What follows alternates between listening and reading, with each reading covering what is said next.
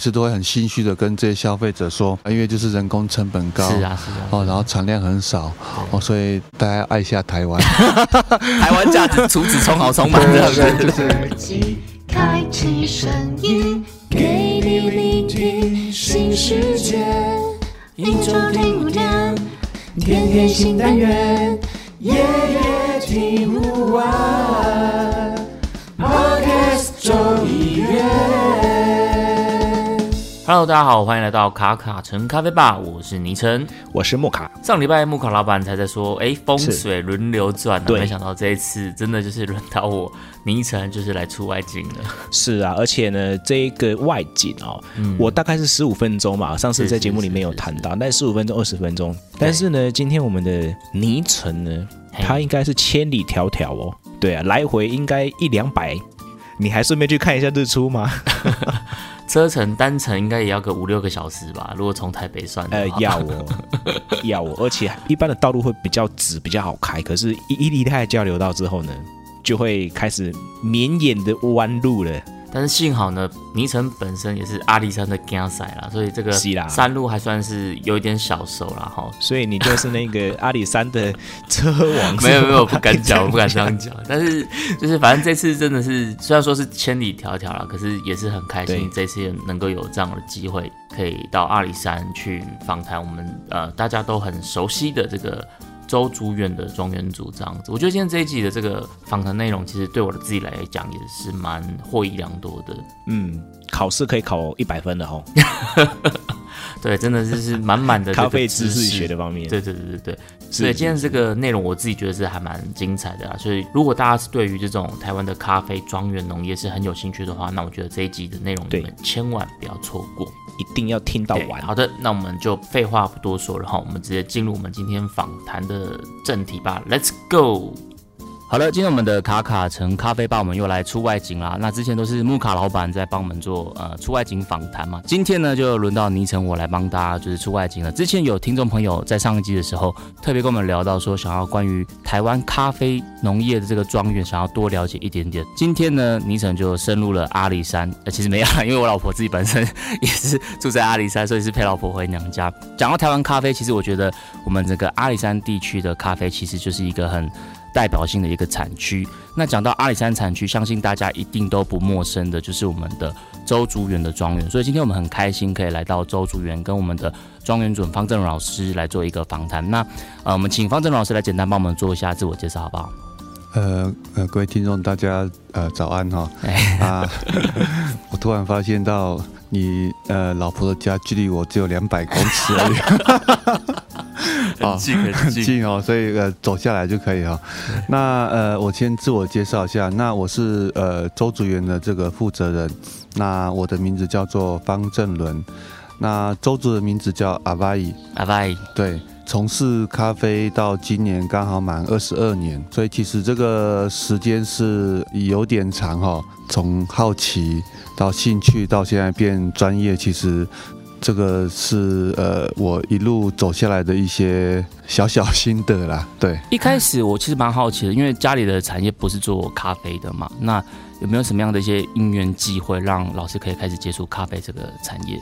呃，这个应该是有点叛逆所造成的啦，因为 嘛呃，我其实也在台北就是就学嗯哦。嗯我父亲当时赋予我很大的期望，去台北读书、嗯，哦。那工作不要回来山上哦，因为山上那时候的工作很辛苦。哦，爸爸那时候反而不希望回来山上。，对，所以他那时候就呃，在我国小毕业的时候呢，就送去台北读书。对啊，然后考了联考之后呢，就建议我去读工科，所以那时候我读了电机工程学系的这个嗯项目。差点就要成我们台湾半导体的一个工程师。对，就是可能就是想要叫我去做工程师啊，然后不要回来山上务农，务农很辛苦。嗯呃，可是那时候就没有认真在就就学读书，所以其实休了学之后呢，就先去当兵。嗯，那当兵之后呢，就也不太想要再读书了，所以其实我那时候就自认为应该没有办法在都市生存下去，因为没有学历，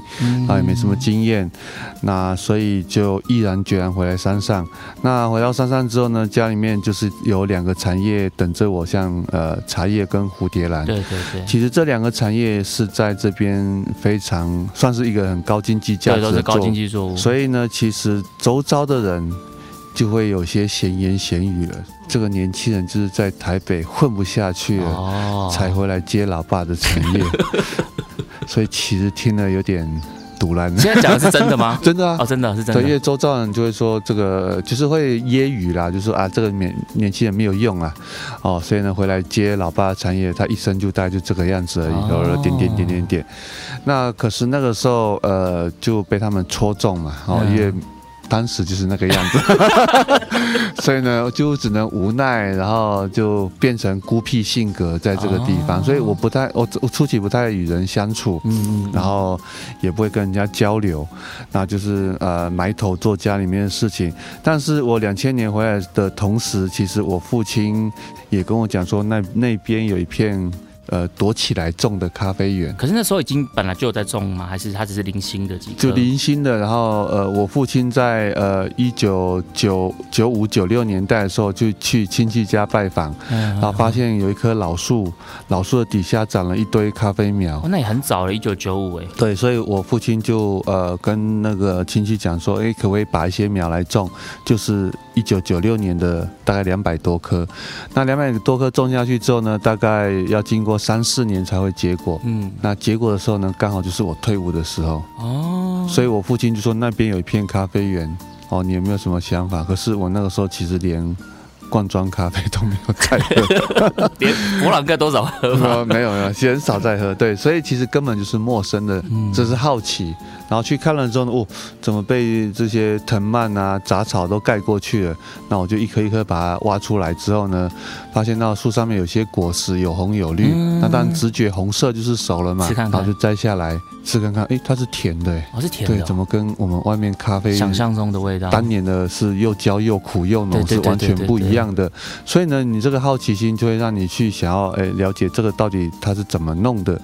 当时呃网络不发达，那时候也没有什么 Google，、嗯。所以只就只能去嘉义市的书店买一些咖啡书来看。哦。哦，原来咖啡还经过一些制成，哎对。还，经过一些手法，然后再经过。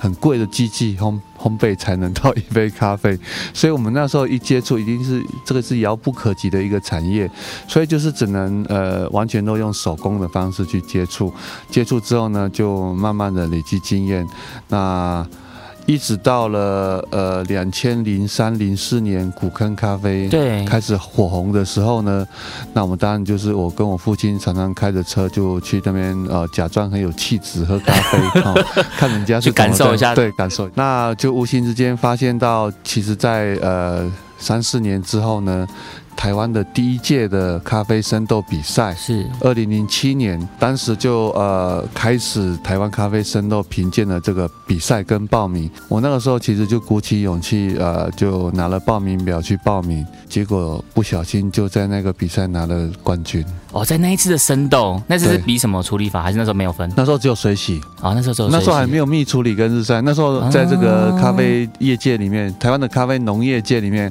还没有听过蜜处理跟日晒所以。就一般都是都是洗水洗，哦好，所以那时候拿了冠军之后呢，你就会发现到两千年的声音就烟消云散了，我那你这次成就感就爆棚。对，那个成就感就破表了嘛。对，那个时候呢，就会有非常多其他县市的咖啡农就要来拜访你。是是是是。可是那个时候我的做法是很烂的呢因。为你在这个行业内算是个新人吧？对对，所以他们其实根本之前也没有听过，就是阿里山有个方正伦这样子。对，而而且呃那时候前十名排在这个讲台上面，大概都是六十岁哦起都是这种。前辈的。对，那我站在前面，我大概才二十几岁，所以其实那个那样的感觉就会觉得很特别。对对对对对。对然后呃，加上那个时候，因为韩剧有个叫叫什么《咖啡王子一号店》，哦，所以那个时候大家都会取这个外号一直到现在。所以那个那个外号其实那个是从那个时候开始原来的。如此。对，所以呃，其实用到现在，其实此力要有点不太够了。对，因为年纪已经有点大了哈，应该要改个称号。对，所以这个其实就是我会去踏入咖啡的一个由来。嗯而这么认真做咖啡到现在，其实是因为零七年这个模式，因为零七年真的是转动我人生中很重要的一个里程碑。的里程碑，一个重要的钥匙。所以咖啡基本上是我人生很重要的一个东西。所以是其实我做到现在，其实是不会去用金钱去衡量这个产业，因为如果说是要以赚钱来讲的话，蝴蝶兰跟茶叶是嗯高于咖啡的。咖啡一年只采一季嘛，一收；茶叶可以采四收到五收。对，然后蝴蝶兰的面积是是是很小，而且它的产值是很高的。所以再怎么嗯算，咖啡是比较弱的。所以很多人都会问我说：“那你要干嘛？一直认真做咖啡？”我说：“其实咖啡就是成就感的来源，所以其实这个就不是用这个效益去、嗯去衡量的。对，确实，这个咖啡产业听起来就是在方正老师身上，其实是一个很重要的自我实现的过程啦。嗯所以那时候其实已经有创立周主任这个品牌了吗？还是是后面得奖之后才开始去创办这个品牌？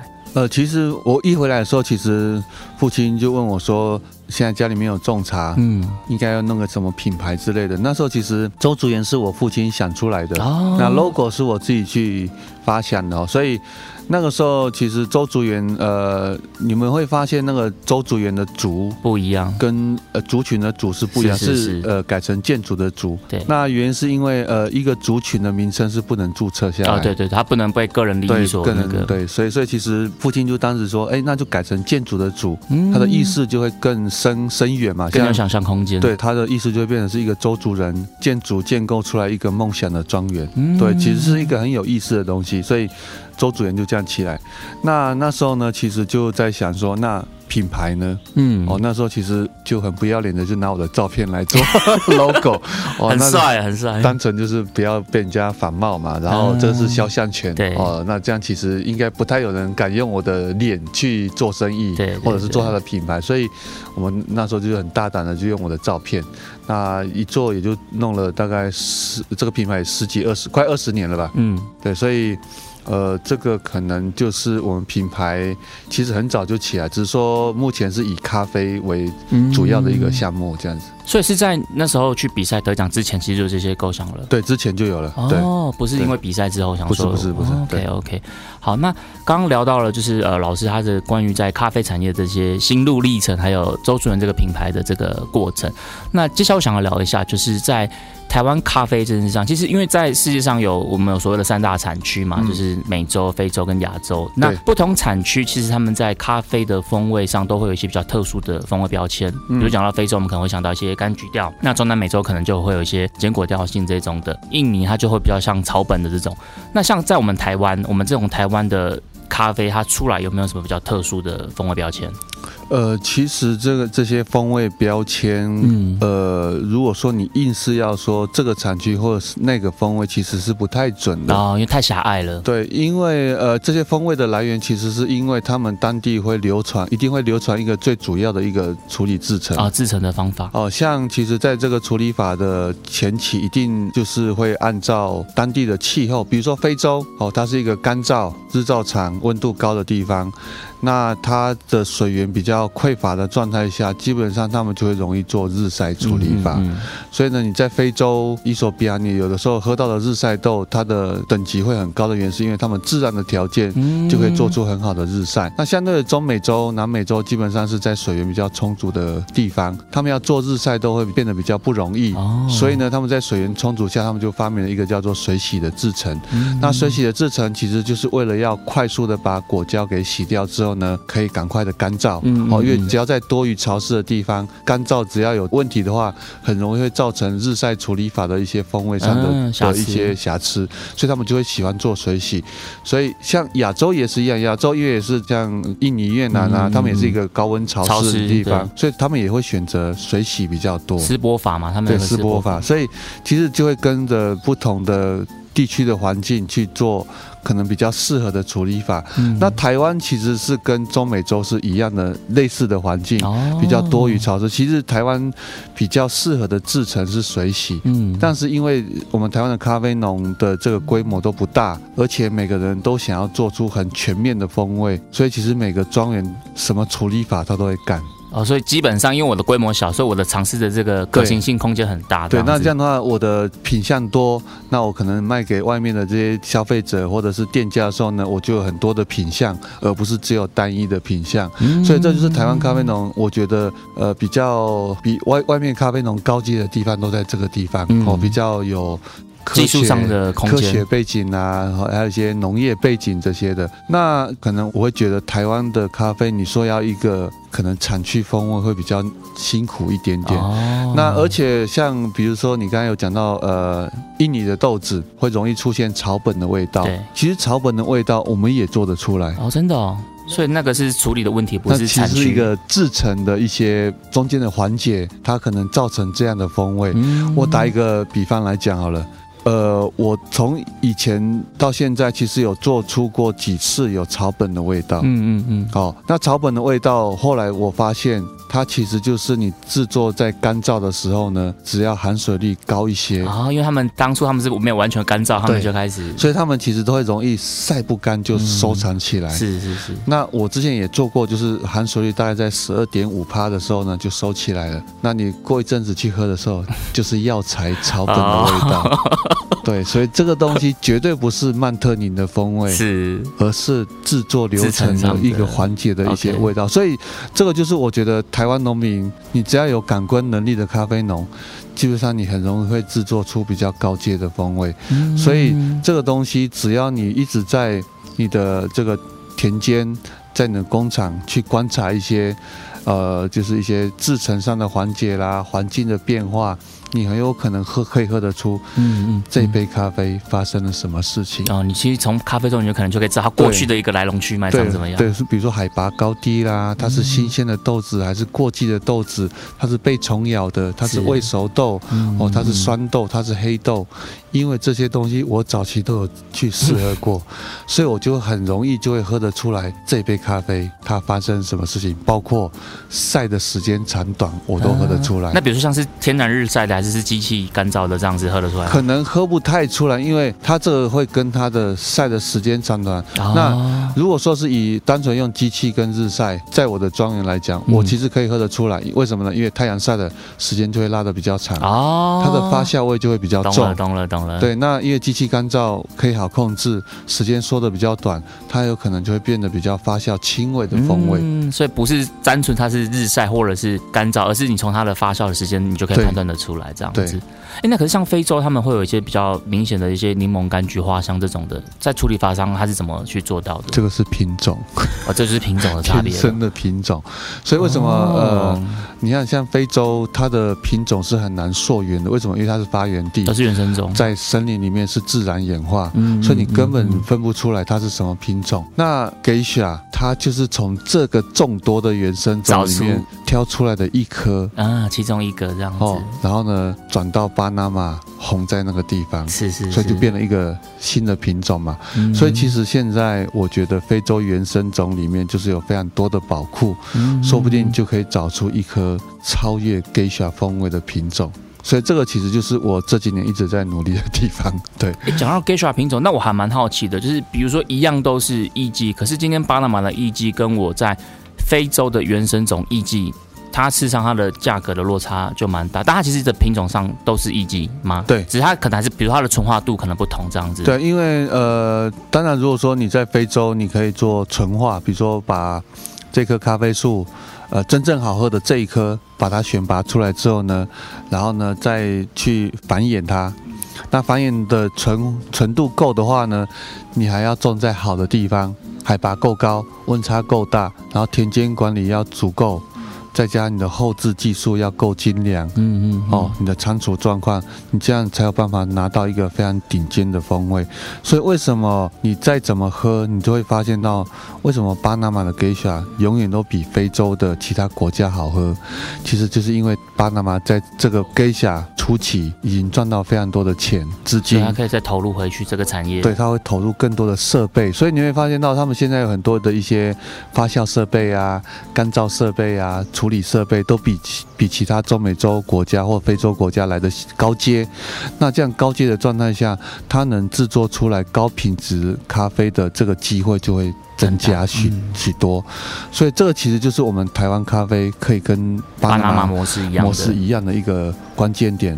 接下来就是要靠每个国家的土壤、气候、田间管理这些加工的制成，这些东西是人为因素的。可是品种这个东西是天生的，那环境也是天生的嘛。所以只要你有找到一个好的品种，找到一个有优势的环境，基本上你只要后面的这些人为因素不要就是失误太多就把，该守住的都把它做好，基本上你你就可以制作出一个非常高水准的咖啡。其实阿里山就是有这样的一个环境，得天独厚的对，其实。是可以种出非常高品质的一个产区。嗯那接下来就是人为的环节，不要失误，像比如说你的田间管理不要太野放哦，这个没有肥了要要去施肥，那没有水了要洒水哦，然后该修剪的修剪。那采收下来之后呢，你不能叫人家去采这些青红不接的果实嘛，你的采收的这个精良成熟成熟度、精良度也要够。采收下来之后呢，你的加工制成也是很严谨，因为你就是在塑形嘛。对，哦，你要让它变成是干净的风味，嗯还是复杂的、丰富的，丰富的这些水果风味，这就是要靠你的手法去制作出好的这个制成。之后呢，接下来就是你的脱壳跟筛选的等级。哦你，脱壳，你不你的能品管，对你的机器，你不能把豆子压破嘛，压碎，你就会碎豆很多。嗯所以你的筛选制度也要够。筛选好的豆子，你不要随便找一个仓库就把它摆进去。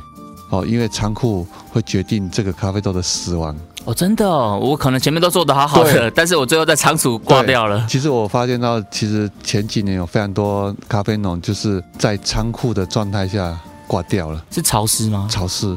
所以呢，为什么要一个恒温的仓库？原因在这个地方。所以呢，你每个环节环环相扣，把它扣紧了，出去的东西基本上都是会非常高等级。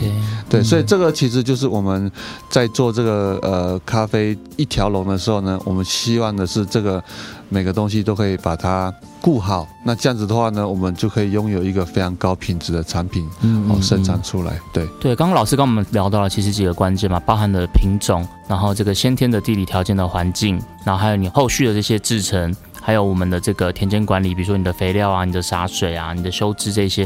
那我们再来聊细一点点好了，就比如说呃，以品种来讲好了，据我所知，周竹园这边的育苗品种其实是算是国内应该算是品种算是蛮多的一个庄园的。对。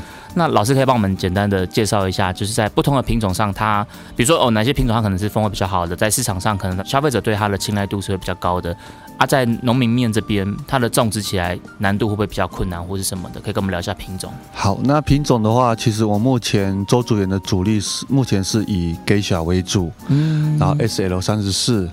然后呃，铁皮卡，那铁皮卡呃，为为什么没有废掉它的原因，是因为它就是我父亲最早种的那一区块，哦，有一个人纪念性质的这对，它种，有一个纪念，所以其实铁皮卡我还是会留着，但是数量不会多。那 S L 三十四是目前第二大的，然后 Geisha。那接下来的话呢，还有一些新的，像 Pacamara 是是是，哦，最近也是蛮红的。呃，健身波旁、小摩卡这些的。那为什么会去选择这些品种呢？就是因为在咖啡产业，我一直都认为味道、风味是最关键的那个。嗯决胜的关键，因为以台湾决胜的关系来讲啦，对，嗯这是决胜关键。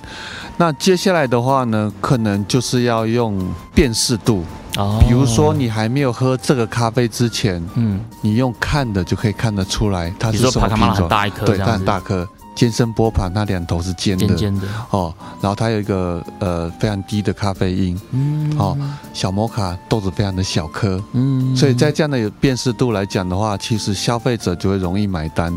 他很有可能他喝不懂，但是他可以看得出它的外观是跟其他的品种不一样的时候，它就会有一点点小小的优势。哦。那接下来的话呢，可能就是要靠这些品种的算是改良。那其实这个也就是我希望政府应该要去出力的一个地方，因为你叫一个读工科的 咖啡农去做品种改良，哦，还要去选种，哦，还要去讲到基因的东西，这其实是有点辛苦了哈，因为这不是我的专业哦。但是咖啡是因为呃，我用理工的背景去实验对照出来，对对所以这些制成啊，这些选种的方向是用理工的这个想法去实验出来的。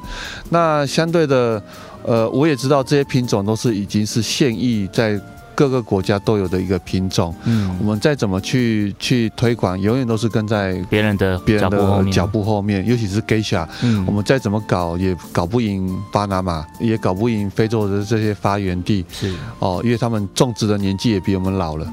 哦，时间也比较长，所以我一直希望的是从非洲的这些原生种堆里面去找到一些新的可能性。嗯。我希望的是可以像呃当年两千年出头的翡翠庄园找到啊 Geisha 的那一刻一样，是。所以我现在研究了大概有好几百颗的非洲原生种，那我会从这些品种里面去做单株的选拔，一颗一颗都去做基因检测。对基因嗯。检测，然后风味的一个决定。记录，其实我在我的园子里面已经有发现到两三颗，它的风味是非常特别，而且它跟哦 Geisha 是没有亲戚关系的，所以我觉得这个东西是非常非常的兴奋。就是它是未来很有发展空间的，对，因为它的树形、豆形、叶形，它的？基因都长得很不同。哦，所以我觉得这个东西是非常非常的有它的话题性的。所以如果说呃它的味道按照我去年的杯测的方向，其实是非常非常的不得了。我也老实讲，当时这个咖啡胡元正有喝过。然后胡老大，对，胡老大有喝过，然后还有几个咖啡农，因为我当时在办 办杯测会的时候，刚好有几个咖啡农也一起过来，他们其实也都蛮下课的啊。啊，所以这个其实就是我希望这个品种，如果说真的是有这么好的味道，基因的定序跟 Geisha 没有太多亲戚关系的时候，我很有可能就会把这个品种经过我们周族的这个头目或长老去取一个周族的名字，阿爸这样子，呃，不一定要这么的直接啊，对，就是可能是用用周族的语言去取一个名字，嗯，那很有可能它就会变成可能另外一波咖啡的高峰。嗯所以，所以这个就是我为什么做咖啡做二十二年还是这么来兴奋这么兴奋的一个原因，因为我可有可能会找到一个变成让台湾咖啡站在世界顶尖的一个是是是品种。对，所以这就是我觉得很多咖啡农。都在寻找好的品种，嗯那还不如我们就从最源头来去真的真的，着手。对，而且确实就像刚刚老师说的，如果你今天从现有的品种上去琢磨，其实你那个框架就很难跳脱出去。就算你的后续的制成啊、你的仓储啊、田间管理什么都做到满分了，但它还是有一个框架在。对，但如果今天我们做出了一个新的品种，其实我们等于是领先了一个新的高度。对这个高度多高，由我们自己来写下来。这对，没。错。其实我也发现到一个蛮特别的一个品种，就是帕卡马拉豆型。嗯，那帕卡马拉在这个市场上，我们在喝它的时候，其实我们没有太多的记忆点，嗯。就是说，哎，帕卡马尔会有什么样的风味，有没有什么独特的味道，好像没有一个太明确的一个风味的一个高度。但是我其实在我的园子里面，其实我也发现到有一颗帕卡马拉豆型，它居然有 geisha 的花香调性。有花香的帕卡马拉。对，其实是也蛮震惊的、哦，因为这种东西，它除了体型的优势之外，它居然它也有风味上的优势。嗯那如果说它之后再经过一些改良，它变成是又有产量，嗯，然后又有抗病虫是害，是是是是。那基本上这种品种是天下无敌的，对因为农民也爱采啊。。对对对，因为你采一粒帕卡玛拉，等于是采三粒给起来，那个称重的。对啊，因为我们是称重，所以他们嗯一定会采的很开心。所以这个东西如果说一直在发展下去，我觉得这个品种也是蛮有潜力。很有潜力。这个可能我会先收在我的 口袋里面。对哎，所以刚聊到这些比较特殊的品种，市面上是还喝不到吗？就说我今天来到周树园，哎呀，还是喝不到。因为真的就只有单株了。OK，对，那呃刚才我讲的那个可能会超越 Geisha 的品种，目前我园子里面就有单株，嗯。但是我在去年背车之后，其实我就选择把树上所有的果实都摘下来育种了，哦所以其实现在我已经有大概四百棵左右的小苗，哦那么快哦，我就是要赶快啊，对啊，哦，那四百多棵再复制下去，可能就随便就会几万棵了，所以这个其实可能前面会等比较长的时间，但是只要这个时间等到了，这到时候距离发表的时间就会越来越短了。对，它可能会是，比如说真的在市场上消费者可以喝到的时间会是大概三年吗？还是四年？呃，可能还要在五六年之后，哦，还有五六年。OK，大家可以期待吧？我们今天在这个时间点，我们先掌握了五六年后，可能在整个咖啡史上会有一个很重要的一个改革的脉动，这样子。对，因为一个品种从发现到量产至少都要十年。嗯，对，所以这个其实就是在前面要堆叠非常多的时间，但是这这个是辛苦的工作，但是我自己知道，你一直不做，永远都找不到那个机会。是啊，是啊，对所以这个就可能，既然你要认真做这个产业，你可能就必须要了解这个产业的每一个细微的一些变化，嗯。然后这个就会变成你一个庄园的一个优势嘛。没。错，那这个品种只要被周主员先卡住了，嗯，这全世界就只知道这个品种是我找出来的，所以这可能就是我觉得会让庄园非常茁壮的一个方、方式。对台湾来讲，因为台湾必须是走这种精品的这个模式嘛，那其实目前比较成功的案例基本上就是巴拿马嘛，然后翡翠庄园这样，因为事实上巴拿马它现在有名的庄园也很多，那台湾也许未来就可以朝这样的模式去做前进这样子。对，所以其实我们在做咖啡产业的时候，我们的台湾的人工成本高，产量很少，嗯这是一个非常呃大的先天上的硬伤。硬伤。对，嗯那这个硬伤其实你你要在做行销推广的时候，就会非常非常的困难。是是是，所以其实大大概在十年前，我们在面对消费者的时候，呃，消费者一定会问说：“哦，你们台湾的咖啡豆怎么那么贵啊？”对我今天买伊索比亚的才多少？啊，对，那我们每次都会很心虚的跟这些消费者说，越来越就是人工成本高，是啊是啊，哦，啊。然后产量很少，哦，所以大家要爱一下台湾，台湾价值除此充好充满这样子。就是就是每次就是用勒索的方式 情感勒索，是但是我知道这个东西是不可行的，因为不长久的。我我之前就遇过一些店家，他想要挺台湾豆，嗯。但是其实就是挺了两三次就差不多了，对因为呃随便来一只三百块的野加就可以干掉所有台湾豆了，所以这个就是一个很艰困的地方。嗯，所以呃，我们为了要去让这个价值出现，所以为什么要去种 geisha？就是因为嗯大家会跟巴拿马的 geisha 去连接它的价格嘛。没错。巴拿马的 geisha 有这样的价格的时候，嗯嗯嗯台湾的这些农业水准技术这么高，然后风味又跟巴拿马的 geisha 差不多的时候，我的价格就可以跟它差不多，就比较不会受到、嗯呃很多消费者的疑惑嘛，因为巴拿马的 geisha 就是这样的价钱嘛。对，所以其实这个就是我觉得现在台湾的消费者。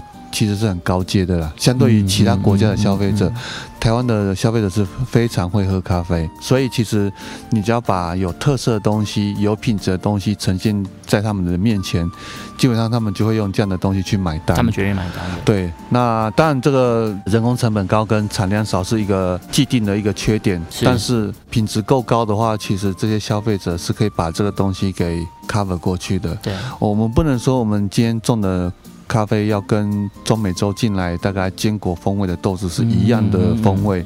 如果说你的豆子种出来是坚果风味，然后跟中美洲一样的时候，你就直接被价格导向。对啊，对啊，对，所以这个就是很现实的地方。那这个东西其实就会跟环境是一个非常大的呃一个弱点哦，因为种咖啡它的环境要好的品质，它还是有一个区间。是要看海拔吗？对，那当然不能说直接用海拔去算，其实这个嗯产业真正关键点是在温度，温度就是你种植环境的温度。嗯哦，你要在冬天的状态下，零度的时间不要太久，零度以下会伤害。对，会伤害。零度的时间以下不要太久，然后呢，白天的温度越高越好，哦，温差要大吗？温差要大，嗯，均温要低。哦，然后冬天不能下霜害太严重。是是，所以我这个地方在十几年前，嗯，十几年前是不太适合种的。但是因为现在气候整个对，但是不幸的是气候暖化，对我们这个地方到了十年之后，它刚好就是变成下霜的那个临界点。哦，以前是伤害会严重，现在是变成伤害的临界点。嗯那这个下霜的临界点，就是每个国家种咖啡豆最高品质的一个地方。嗯所以可能就会跟海拔的高度不一样，非洲可能两千五到三千，哦，懂了，哦，中美洲像呃巴拿马可能一千九两千，嗯嗯，对不对？那台湾的话呢，我们可能一千二、一千三，但是其实跟他们的这个气候条件，应该说温度上的条件，其实就是一致的。对，像呃，我有发现我们这个地方的均温，在呃奋起湖的这个气象站的这个这资讯来讲，我们这个地方的均温是十七点四度嗯，年均温。是你知道巴拿马一千六到一千八的波奎特，他们的产区，最有名的产区。他们的呃均年均温是二十度。哦，所以他们海拔高，但是其实他们的气温相对也比我们还高。对，那所以呢，你就会知道他们种咖啡豆在好的地方，要再往上哦面再爬一点啊点。所以越买越上面这样子。对，所以其实这个就是呃，我觉得这个产业它的限制就在这个地方，嗯它一定要够高的海拔。那海拔越高，那它的均温低，温差越大嘛。像呃。我们这个地方寒流会接近零度嘛，五零度到五度之间，但是白天出太阳之后呢，可能也会三十度哦，哦，所以你看也可能快接近二十五到三十度的温差。是是是，所以呢，这样的一个温差来讲，就会让咖啡在白天温度高的时候呢，嗯。它的光合作用就会剧烈，吸收养分的能量就会高。嗯，哦，到了夜晚，它要释放能量的时候呢，在温度低的状态下，它就会释放的缓慢，嗯所以白天吸的多，晚上放的少养分累积就多。养分累积就会储存在果实里面嘛。嗯嗯嗯，哦，而且我们的成熟期会拉得非常的长，哦从开花到成熟，其实是会比海拔低的可能会多了大概两到三个月的成长期。嗯但你的风味就会增添很多。它的它的含糖物质啊、风味物质啊，就会累积的更多。嗯那所以为什么有的时候在中低海拔的这些咖啡产区，你会比较容易喝得出坚果谷物的味道？嗯是因为它的含糖物质累积的不够多，然后呢，它的白天温度高，夜晚温度高，所以它存不了太多东西。OK，哦，这就是我以为只是单纯烘焙的条件。没有。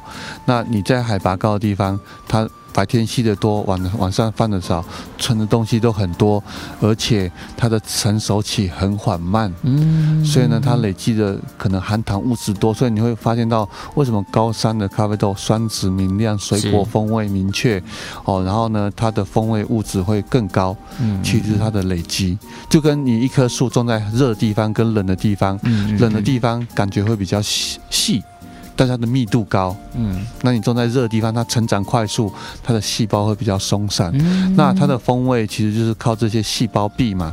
那那冷的状态下成长缓慢，它的细胞壁就会变得比较厚。对，厚实的话，你能冲煮出来的风味就会比较多。哦，所以这个其实就是要从植物学的角度 去看这个咖啡树的这个植物的本能。是是，那再加上我有发现到，它只要经过寒流的侵袭，对风味会比较好喝。哦，真的假的？我在这几年的评鉴当中，我就有发现到这些趋势。为什么呢？嗯？嗯因为比如说我的仓库里面会有六十几个样本，对，我每年要比赛前，我就会把这些六十几个样本全部挖出来嗯打样，然后编码去喝，去选择。你可能这次比赛要选好了，比选选四个到五个咖啡去比赛，嗯嗯嗯，其实这样一杯测下来，你就会发现到这四五个会全部集中在某个月份，哦，那你再回去看，哎，那个月刚好发生的，就是它会寒流可能寒流来了，比较冷了，哦哦，它的风味就会比较。所以你看这个东西，为什么我们用感官就可以感受到一些它的变蛛丝化？马迹，它其实就是这个产业是可以用感官去感受出来它的品质。嗯所以为什么这个产业有高单价跟很便宜的，其实就是因为这个产业是可以被认出来消费者去检验这些 quality 的。对那像刚刚讲到寒流这件事，它不会反而导致到咖啡树的霜害吗？冷是冷，但是我们这个地方不容易下霜嘛。哦，我只要冷但是不下霜，其实都不那咖啡树其实经年累月在这样的环境下，它其实也会驯化习惯的。啊，它也会演化就对对，了。所以当当我刚开始种 geisha 的时候，其实我是非常保护它。嗯我甚至在呃还小的时候，在冬天寒流警报的时候，我是每一颗拿布织布把它包起来的、哦，哦每一颗都包，每颗包。我那时候刚开始种是带一千五百颗，嗯我就包一千五百颗，我花了快一个多礼拜的时间去请人来包，为了就是不要让它冻伤。嗯那经过那一次的寒流之后呢，它树也长大了，然后也没有被冻伤了。嗯，隔了几年之后呢，因为他已经习惯了，所以他再也不会去不去把它怕。对，所以他就是可能要刚开始的是要先习惯，等到它嗯习惯之后，他就再也不怕这些伤害了。对，其实我们刚刚这个在聊这件事，我觉得其实我们就也慢慢的去发现到台湾农业在这个技术上的高度，不管是我们从品种。呃，或是我们在这个技术田间管理这件事上，我觉得可能确实台湾有一些它的一个硬伤在，比如说我们的人力成本啊、呃我们的产量但我们的比如说像农业机具，其实在台湾也是有很好的技术规格，对不对？对，但是要面对咖啡的就很少。面对咖啡的就很少的意思 为是什么？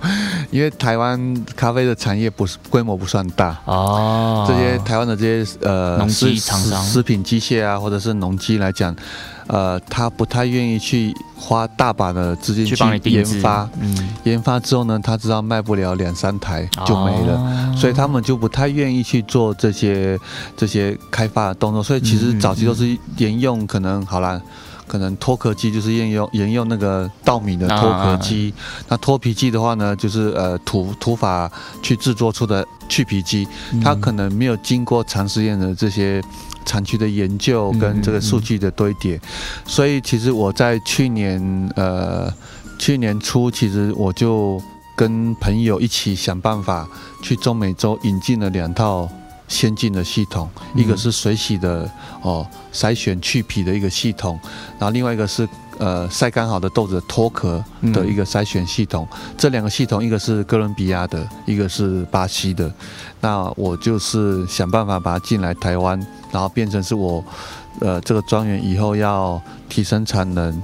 好，然后让这个制作更稳定的一个神兵利器，对神兵利器，所以现在很多咖啡农都想要来这边参观，所以其实我这个工厂现在变成是可以呃，除了我的加工后置之外，嗯，我也可以开放做导览到教学示范的一个工厂这庄样子。园这样子，对，所以这个其实现在来讲，当然我们认为说卖咖啡哦，就是卖原料，比如生豆、熟豆，甚至到出杯，是一个呃可以直接去做交易的一个方式。但是我发现到台湾还有另外一个非常有优势的，就是走结合观光，哦，针对我们的内需吗？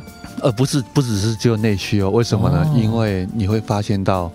咖啡的生产国大多数都不是消费国，啊，对，确实，台湾在从种植到消费这端的市场串联是很近的。对，那你可以想想看，如果说你要去中美洲去参访咖啡园，是一个嗯非常有风险的一件事，嗯因为中美洲那个地方的治安嗯环境都比较没有那么的理想嗯哦。那语言又不通，是。然后你去庄园问这些农民，他你也问不出所以然来。嗯嗯嗯那相对的，以台湾的农民来讲，我们的农业知识相当的充足，嗯。我们会累积非常的多的经验跟这些呃这些数据，嗯。所以我们就可以轻而易举跟一些消费者去讲一些咖啡一些细节的，的一些故事嘛，所以。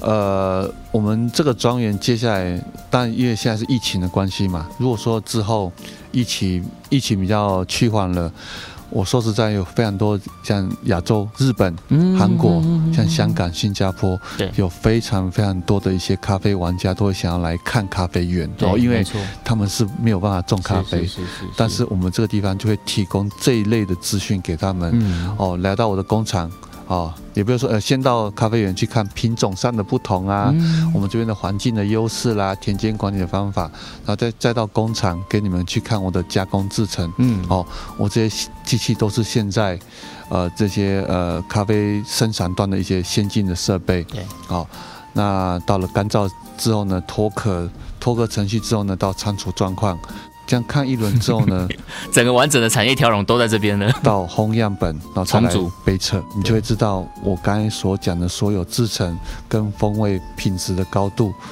在最后杯测的时候呢，就会被验证出来。嗯那当这些消费者或者是这些国外的买家来到这个地方来杯测之后呢，发现到这些风味物质是跟我所说的认真的，品质、我的田间管理这些是有相呼应的时候，他们其实就会对我的庄园就会产生极大的信任感。信任感。嗯那相对的，我们在做产品的输出就有一个很好的一个结果。就可以建立一个很良善的一个商业模式，这对样子。其实我刚听那个老师在讲的时候，我就觉得，哎、这个听起来真的很有很有意思。我从呃素描品种，然后到后置加工，然后到最后的这个杯测充足，像刚刚上述讲的这个东西，你很难在一个国家可以全部同时完成。没错，对。但台湾其实确实有这样的一个优势。对那像这个产业来讲，在国外是层层分级，而且对分得对对对对对很开的。对对对。农民只会种，嗯，种出来的浆果卖给合作社，是是是，合作社只会只有机器设备，对，哦，设备呃把咖啡脱壳筛选好之后呢，再由贸易商行销到世界各地的烘焙厂，对再到咖啡厅。对，层层早关卡，早期是这个样子。嗯，哦，那现在的话，台湾已经进化到说，呃，大家从国外进生豆，嗯后面的烘焙、充足、销售是都在这边是由店家来做。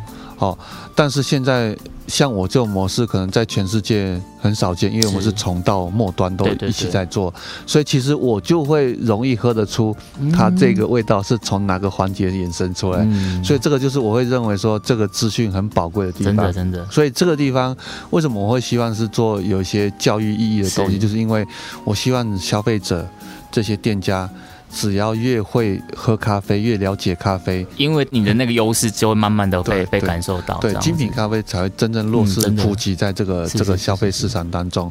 所以这个就是我呃认为说，我们这个庄园其实就可以做做出更多可以赋予教育意义的东西。嗯所以嗯其实我之后我的工厂可能会有三个等级的杯测，好，一个是一般的消费者，哦，就是一般的游客，然后他是是预约来这边体验性质的，体验性质的，嗯，我就可以让你杯测、水洗、蜜处理、日晒、嗯。浅培、中培、深培，对，光是这六个就可以让他们已会经有很大的大开眼感官的对这种冲大，开眼界。那大开眼界之后呢，他就会以后在喝咖啡的时候，这些消费者可能就会开始去从这些观点去判定这杯咖啡好或不好，好或不好。嗯，那相对的，他只要能分辨好坏，他就不会因为有些话术，就是只看名称就去喝咖啡。好，那另外一个的话呢，就是有点像是店家型的采购型杯测对，那我就会把我仓库里面所有的这些呃批次拉出来嗯，让大家来做杯测。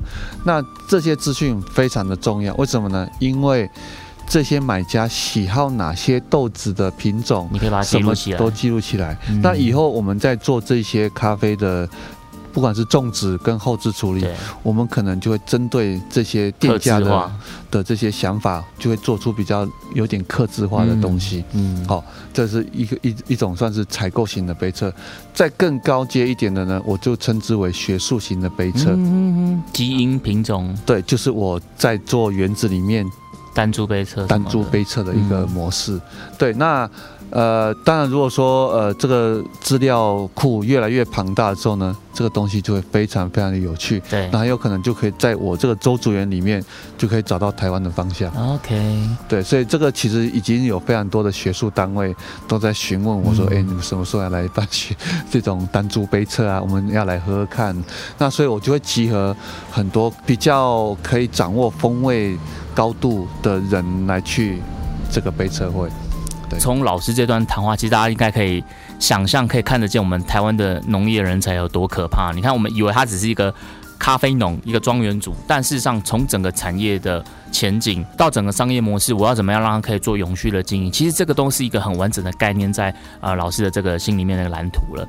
那接下来刚刚有聊到处理法嘛，所以我想问一下，我知道周楚远在品相的销售上，你们是有分水洗、日晒跟蜜处理的，所以我想要听看看老师你在做这个产品定位的时候，你是怎么样去做设定的，以及在这种不同处理法上，在周树园的豆子上，它的风味特色上会有什么的不同？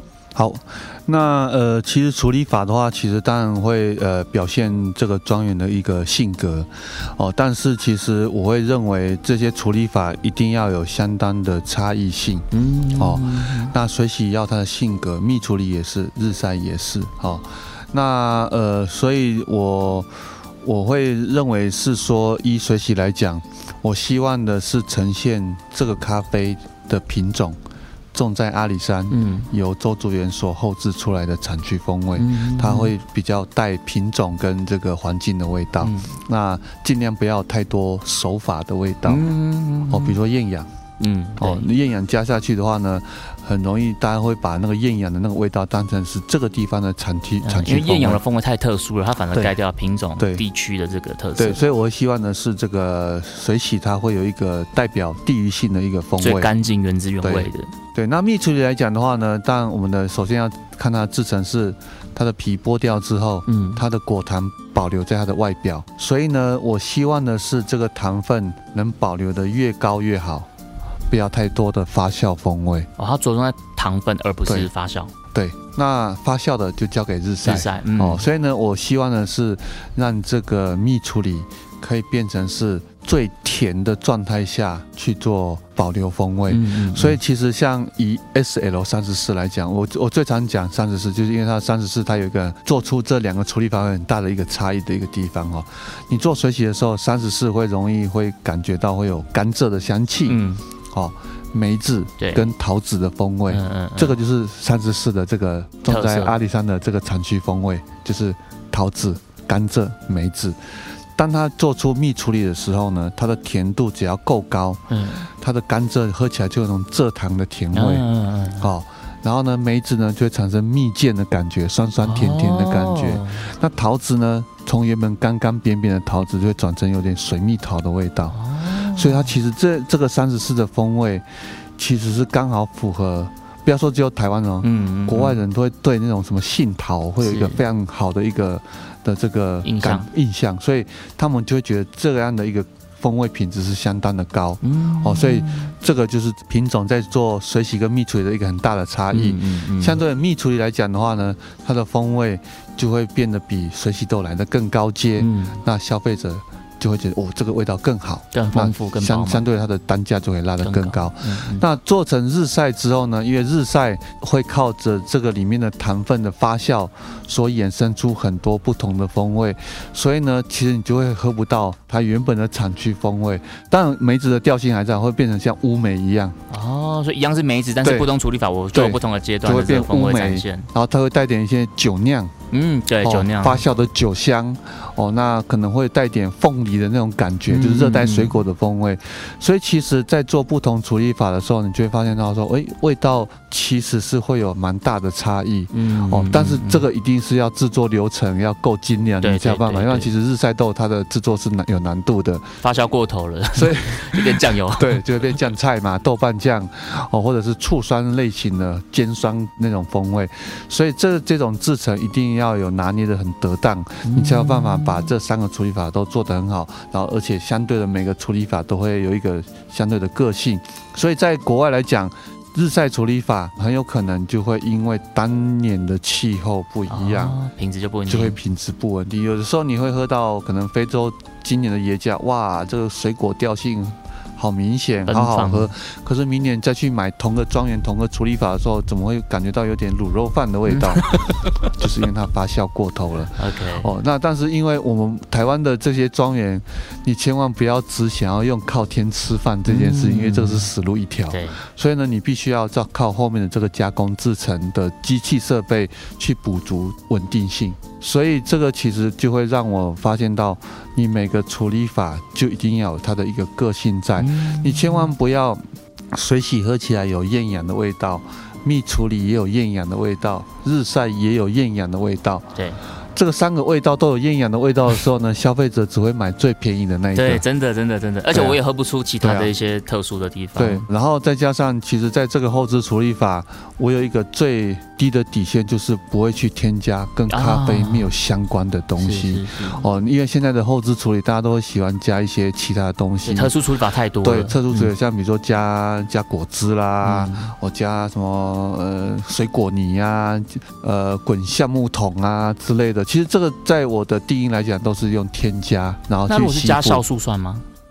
酵素的话，其实我我也不太愿意去，因为它那个不是跟咖啡有关的哦哦。我希望的是用自然的东西去呈现嗯这个后嗯置的手法。是那因为如果说你是一直都是用一些添加的方式，往往会让农民走火入魔。OK，因为我自己都会预想到说，今天啊，我滚橡木桶好了，嗯我还要去先准备一个什么雪莉酒桶啊，或者红酒桶之类的，是是对不对？嗯让它去吸附那个味道。对，那我觉得还要去跟国外买桶太慢了。我我在冲煮，添加了 我在冲煮完我就滴两滴白兰地或威士忌，那不就更快啊？是是是，它就会有一样的的感受嘛，那就更简单。你用一个普通的咖啡，哦，冲煮出来之后就滴个几滴这个酒精进去，嗯那是不是就就有达到那个效果？对所以这个其实就会让很多这些农民跟这些在业者业者就会会有些可能投机取巧的方式，所以我会觉得，这只要你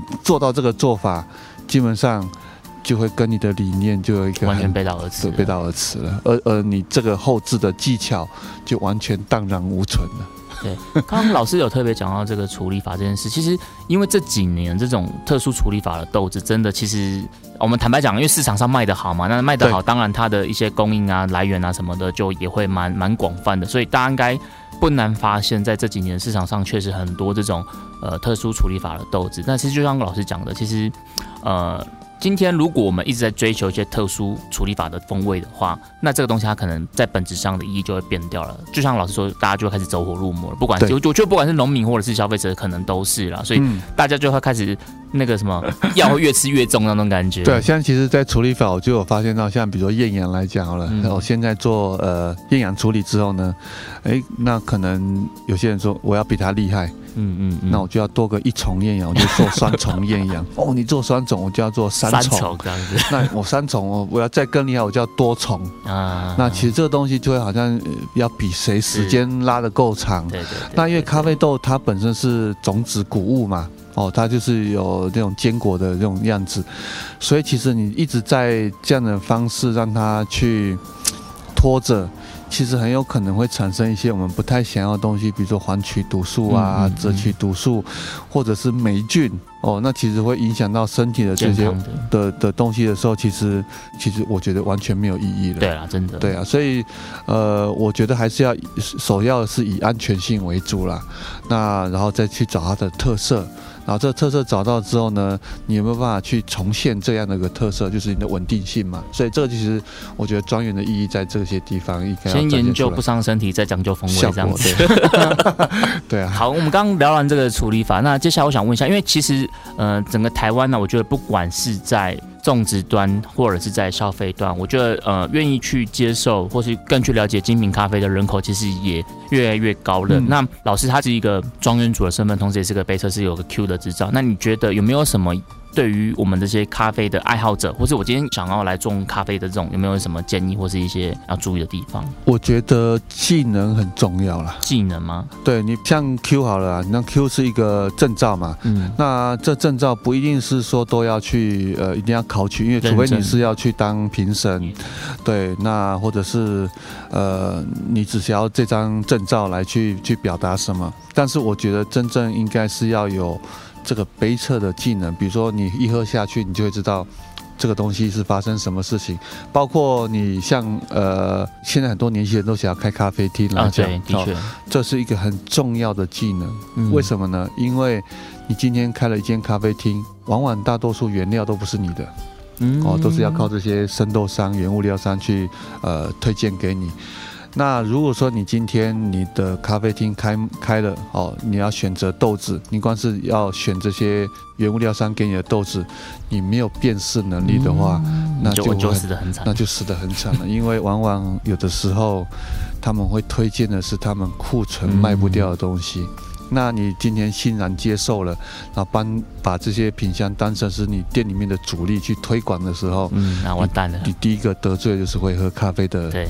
呃，玩家甚至是一些同业的来喝，那当然他不来不打紧，最怕就是他会去写评论，来了之后然后开始在网络上发表。对，那你就会发现到你的客人就会开始变成是每天会来跟你闲说，哦，便利商店的才多少钱，你的这一杯多少钱？嗯嗯，哦，因为你的东西被价格衡量了。哦，那这样下去之后呢，你就会发现到你的店好像快要用咖啡经营不下去了，你就会开始改改改的模式，哎，轻食啊，简餐就开始出来了。然后在你补补起来的时候呢，你就会开始走一些外观的东西，比如说啊，好了，就养几只猫给人家来打卡。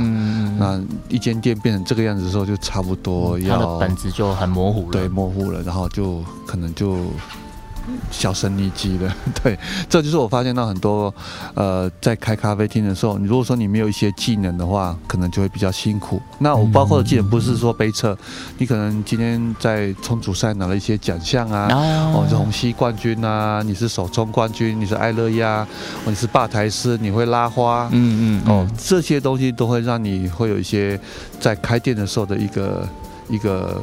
立基点，对，立基点。嗯，那就像就像是我这这间咖啡厅，哦，那但我我是希望是呃要求这个咖啡是专业的嘛，嗯，所以呢我们会呈现好的东西给消费者，那喝得懂的他就会买单。是，但是喝不懂的呢，当然还是会去看招奖牌嘛。对啦对啦 对啦，对，所以其实就会有一个 title 还是在那对边，那个嗯就会有不同的这个切入点，所以嗯这个东西我觉得都是都要有技能要有，但是一些竞赛的东西你要累积一些经验，一些。专业知识上的优势，还是要去把它慢慢的累积起来，这样子。对，那现在台湾的咖啡农，我觉得嗯很幸福的地方，是因为有前面有很多前辈都已经先呃误入歧途过了，站在巨人的肩膀了，现在。所以现在其实呃我们在做呃这个咖啡的推广，其实我们也是希望有更多人去投入这个咖啡产业，然后让呃这个整个产区的这个风味都是走正向的。嗯。那希望的是大家一起水涨船高嘛，没错，呃，不要说我们今天有什么技术性的东西，我们就一直 cover 起来哦。那其实让消费者喝到普遍可能阿里山的豆子都不怎么好喝的时候，其实我也会被埋在里面嘛。嗯哦，所以这个其实就是希望大家可以把品质哦一起做提升。嗯所以我们这个地方为什么要去开课程、办活动、办交流，就是希望农民也可以体验到。这个产业是必须要靠一些动力去提升能量，然后呢，让这些外面的消费者去认同。那相对的，只要受到外面的这些买家跟消费者认同，其实我们这个产区才会成功。对。嗯因为像老师同时本身也是阿里山这边的咖啡产业的协会的理事长嘛，对不对，对？呃，我刚卸任，啊，刚卸任的 对，OK。对，所以其实这个教育训练真的很重要。对，嗯嗯嗯，好。那刚刚前面讲了一个是针对就是开开店的业者，然后以及咖啡农。那如果对于消费者一般啊，我可能不是那么懂的，那我在喝咖啡的时候，我有没有一些东西是很简单的？我今天我就可以去判别出这杯咖啡的好跟坏。嗯、当然这个你说直接素人去这样喝是嗯喝不太明白啦。嗯哦，那我觉得应该是要多去堆叠这个数据啦。嗯哦，那当然就是多去咖啡厅点一些，呃，每间店一些比较主打的，主打的，或者是他们认为品质好的，嗯。那或者是资讯很充足的这些名称，比如说它这个是从巴拿马呃翡翠庄园，庄园，然后呢它是 Geisha 的品种，它是做水洗处理法，嗯。然后它的培度。然后它的风味的一些诠释，你这样看到这家品相的时候呢，你就会发现到说，诶，为什么这些店家可以写的这么细微？对，哦，那也就代表他对这个产品的这个认知是够的，而不是说到咖啡厅你只有只有看到国家的名称。没错，其实每个国家的处理法庄园有很多，所以你有有的时候你可能喝到，呃，好了，比如说是哥伦比亚，你可能这次喝到的哥伦比亚跟下次喝的哥伦比亚一定不可能是一模一样的豆子，就算是同个庄园，可能都还有不同的批所以次、不同你有的时候也。会也会疑惑说，这是哥伦比亚，为什么跟那一家的哥伦比亚不一样？这个是很正常的一件事。所以如果说你可以把这些资讯可以细细的分出来，你嗯，就会发现到说，它会有一个有迹可循。哎，日晒就会那个调性，水洗就有那个调性，Geisha 就会那个调性，哦，粉红波盘就会那个调性。所以这可能就是我们在产品的资讯上，如果说越明确的话，呃，我觉得消费者喝到的东西会更真实。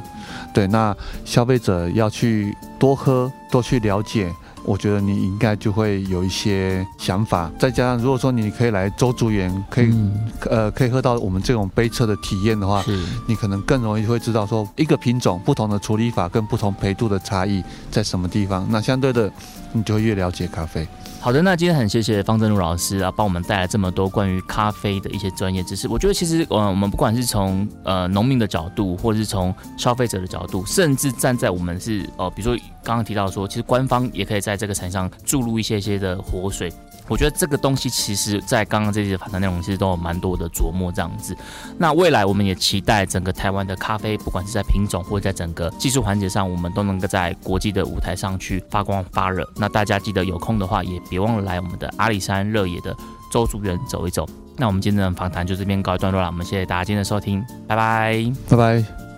好的，刚听完了这个跟方正如老师的这个访谈，哎，莫华老板，你你这样听完你自己有没有什么感想？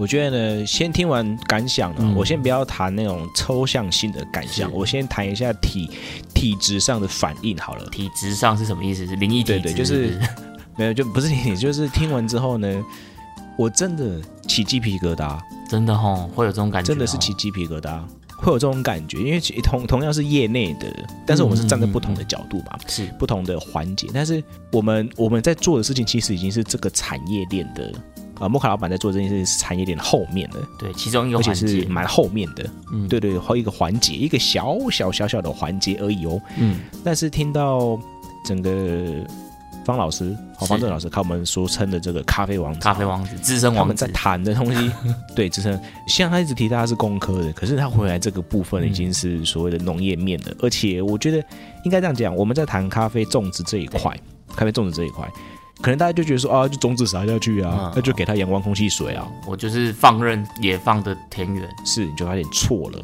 咖啡是一种，像我之前去访问陈老师的时候，他就说，咖啡是一种很傲娇的生物啊，很傲娇的植物是是。是。应该说，你如果要把它种出好的风味的话啦，不能太野放。对，而且你就就听完之后觉得说啊，每一杯咖啡真的是得来不易啊。就是有些人会说，哎呀，好贵哦，好贵哦。嗯可是换个角度想的时候，人家在投入的是这些年的大把呃大把的精力，汗水，对啊，大把大把的设备嘛，像有没有谈到设备啊、时间啊，然后你看到要包一千多颗，哎，用那个容器把它包起来，一千多颗。对啊，你可以想想看，一个礼拜就在包那些东西，多用心啊！其实我觉得这种这种很细节的事，其实可能有人他们会去坚守这件事情，可是也许有的人不会。是啊，是啊，所以品质就会有差了，真的没。错。所以听完这一集之后，我妈都问我为什么都是跪着在喝咖啡这样子。对啊，就 哇这哇这杯哇天啊这样子，而且我今天真的有喝到周主任的咖啡，就是在我录音前呢，我就跑去跟一些同好或是他们在呃处理一些、呃最近的一些活动这样子，那、哦，真的哦，就真的有一杯是周主任的咖啡，嗯嗯对，所以真的就是满满的就喝到那种铁皮卡，哇，他们的祖传的风味，天哪、这样就出传。对，我觉得其实听众朋友们听完这一集，真的应该有机会，因为其实，在台湾，我们从消费者，我们从市场要直接到产区，其实是很方便的。你可能真的就是车程几个小时。真的你在其他国家，你可能呃，对于一些咖啡的消费国家来讲，他们要直接到产区的这个门槛其实是很高的。但是我觉得在台湾，我们这件事情呃是很幸福的。所以大家听完这一集，我觉得真的你们真的有机会，就是要到台湾的咖啡的产区，然后去周助远，好好的喝一下他们的这个不同处理法的咖啡，有没有到底有没有喝到我们今天在节目里提到的这些风味？我觉得这个才是最有趣的地方。是啊是啊，而且是满满的台湾价值，拜托听一下好不好？真的要听一下，对吧、是好了，那我们今天这一集的这个访谈呢，就到这边告一段落了。那希望今天的这一集周主任的访谈的单集，这些内容大家也会喜欢。那我们就下周见啦，拜拜。，See you。下周一请继续收听由 CoFi 及米娜所主持的《现在要干嘛》，陪你一起过生活。拜拜拜拜